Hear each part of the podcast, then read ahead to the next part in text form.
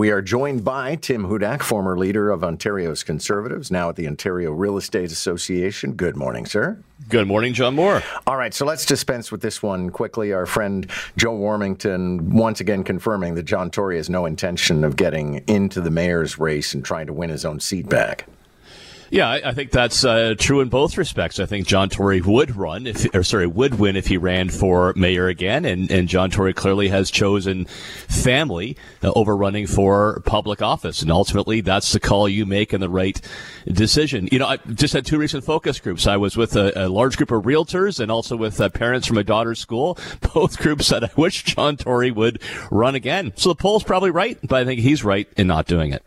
There is a uh, proposition to rename Yonge Dundas Square after Gordon Lightfoot. Would you be in favor of that? Love it. Love yeah. it. Lightfoot Square, John. Man, I mean, couple things on this. In the time where, you know, we tend to tear everybody down, where we are tearing down statues, the notion of building one up, I'm getting behind it. I, I like Lightfoot. I think the case is compelling. It's a heck of a lot better name than Yonge Dundas Square, as you pointed out. And Aaron Barberian, he cooks a mean steak. Smart guy, right? yeah. I mean, and he was, he was a champion of making it Yonge Dundas Square in the first place, along with Sam Sniderman, you know, who had the senator, son of Sam, the record man. And I, never really thought of it, but it is a dull name. It has a, a place that, that could electrify tourists and residents uh, alike. And the notion that uh, Gordon Lightfoot, you know, did 170 some performances at Massey Hall, you know, just a, a, block or so away. I was there when he came back just uh, just a year and a half ago. Did all kinds of taverns and coffee houses in the neighborhood. You know, a, a great Canadian. What the heck, John? The, the worst thing they could do, by the way, City Council has two proposals, right? Naming it Lightfoot Square. I think they should. I'm behind it. The other one is to name November 17th Gordon Lightfoot Day. That's the worst spot you want to be. You know, I used to get sick and tired of the legislature when the best thing an MPP could come up with for the private members' day was to name the day after somebody. I looked this up. November 17th is also National Unfriend Day. so I got to stay away from that one. It's National Take a Hike Day, National Homemade Bread Day, National Baklava Day. That day is already crowded. Let's do the Park Square instead of naming a day. All right. You came with research this morning. Um, the first candidate has declared that he's into the race for the Liberal leadership. I don't know much about uh, Nate Erskine Smith. Perhaps you do. I like him. Um, you know, what I've noticed uh, when talking to liberals, um, particularly young liberals, uh, is um, a bit of a youthful energy they find attractive. Somebody not associated with the previous government that's going to have the uh, the the dynamism and the charge to actually get a really tough job done after losing two elections, being deeply in debt and demoralized. That, that's a that's at least a two election uh, endeavor. So I, I, like the notion. I think he fits that. I, I, will say, John, that routinely people associated with one party do an absolutely lousy job at guessing the leader of another party. They, routinely get it wrong. They don't understand the culture. But having been there, when I saw the story, I remember when I launched my bid for the Ontario PC Party leadership. I descended the steps of Queens Park and onto uh, the the garden in front of Queens Park. I had a wing of MPPs who were supporting me on either side. I launched as a front runner and finish that way. It is a special moment you think long and hard about. If I had one criticism, I think his video was, was long and unfocused. I didn't see a particular vision there other than sort of the youthful energy and I will rebuild together.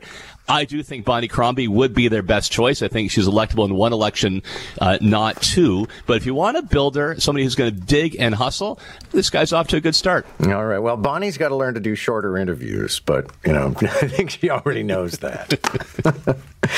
uh, Canadians don't seem to hate Pierre Poilievre anymore, and since that is practically liberal currency, that's not great news for Justin Trudeau.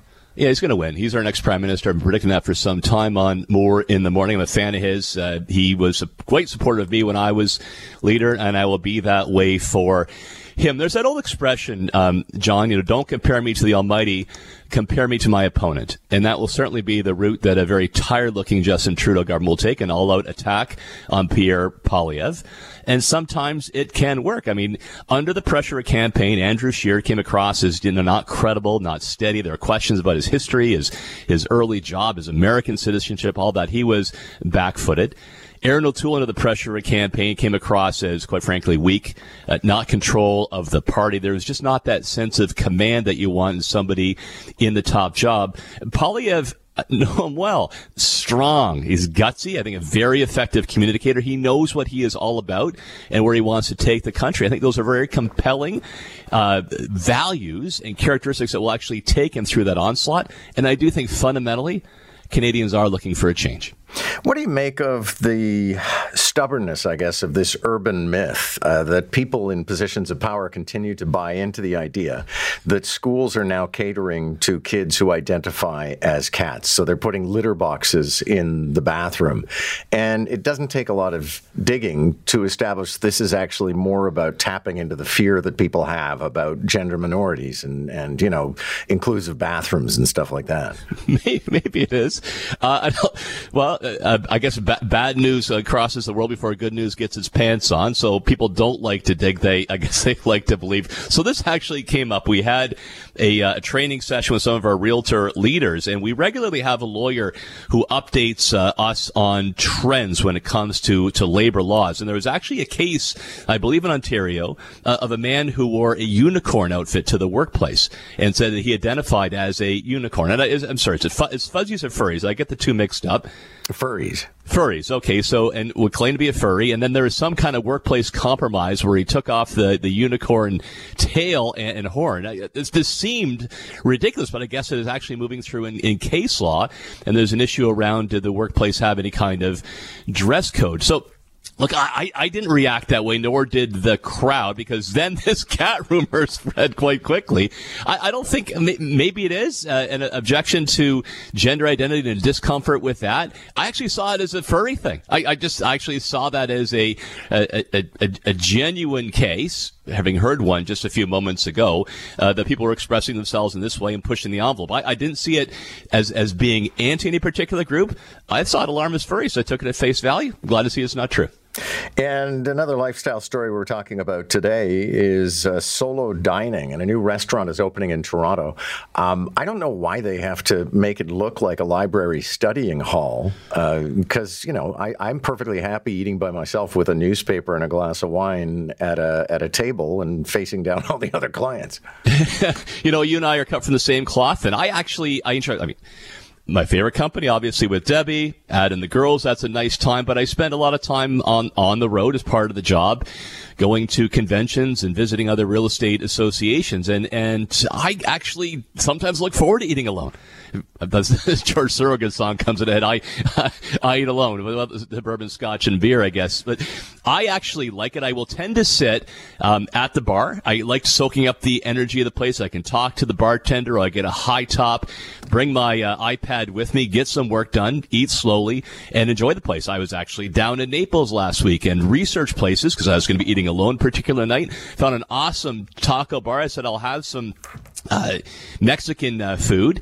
Uh, did my research. There was actually an outdoor bar I could I could sit at. The place was fun. They had a game on. I enjoyed myself completely. What's wrong with this Yunnan place, John? Is they're gonna like shoehorn us into these little cubby holes like I'm in a 1970s sort of library staring at the wall. It reminds me when my parents punished me for misbehaving at the table, have to eat facing the wall. I don't want to do that again. It sucks all the life out of it. So right idea I would be there, but poorly executed. I'll take my taco bar instead. Thank you, sir. Good to have you this morning.